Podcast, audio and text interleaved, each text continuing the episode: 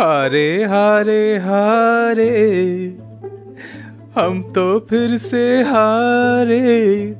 अरे नहीं नहीं नहीं, मैं बिल्कुल ठीक हूँ, मेरे घर में सब ठीक है, ऐसी कोई परेशानी नहीं, लेकिन मुझे पता नहीं क्यों दूर दराज से ऐसी आवाज़ें सुनाई दे रही हैं। सुनना है हमारे पड़ोसी मुल्क का हर बच्चा आजकल यही गाने गा रहा है। कहाँ तो हम सोच रहे थे कि ये 92 वर्ल्ड कप का रिपीट होगा। इंग्लैंड को ऐसे पटकनी दी थी उस दिन, आज भी ऐसे ही पटकनी देंगे। 92 2022 टीम ऐसे पिछड़ के वापस आई है और मेहनत से पहुँची है, डेडिकेशन से पहुँची है और हम सेम रिज़ल्ट लेकर आएँगे।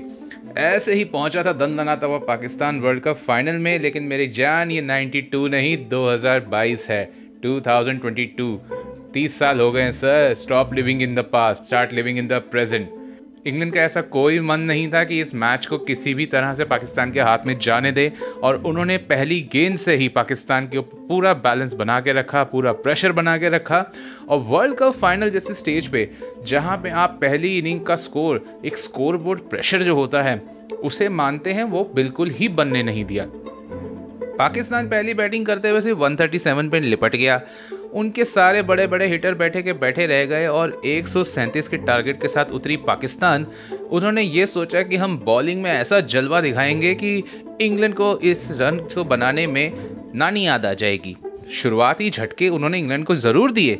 लेकिन भैया, हमारा बेनिस्टक्स वर्ल्ड कप का हीरो दूसरे वर्ल्ड कप फाइनल में ही बेन स्टॉक्स ने अपना करिश्मा जारी रखा है और जिस तरह उन्होंने 50 ओवर वर्ल्ड कप को जीतकर इंग्लैंड के नाम किया था, उसी तरह 2022 के वर्ल्ड कप को जीतकर भी इंग्लैंड के नाम कर दिया। इसीलिए कहते हैं बड़ा खिलाड़ी वो जो बड़े मौके पर चले, और बेन स्टोक्स ने यह पूरा साबित किया है। बेन स्टोक्स की इस शानदार पारी के बाद हमें इससे एक सीख और भी मिलती है।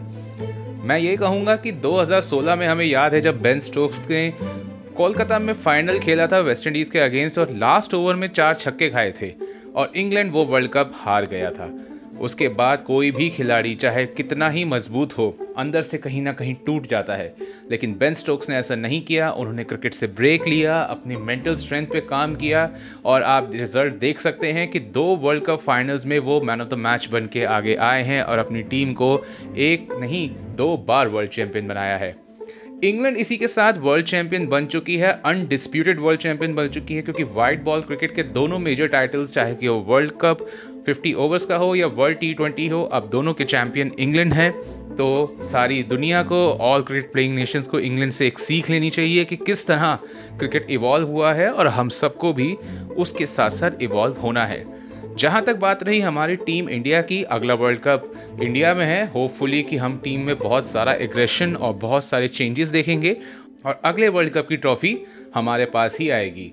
आप सुनते रहिए बूंदे पॉडकास्ट आपने दोस्त अनुज के साथ। और अपना कोई भी विचार या आपको कोई भी मैसेज भेजना हो तो उसके लिए हम हैं ना सरकार? आप बिल्कुल हमें कांटेक्ट कर सकते हैं। हमारा नंबर है eight eight seven nine three, eight seven five nine one.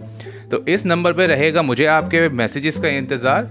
सुनते रहिए बूंदे पॉडकास्ट अपने दोस्त अनुज के साथ।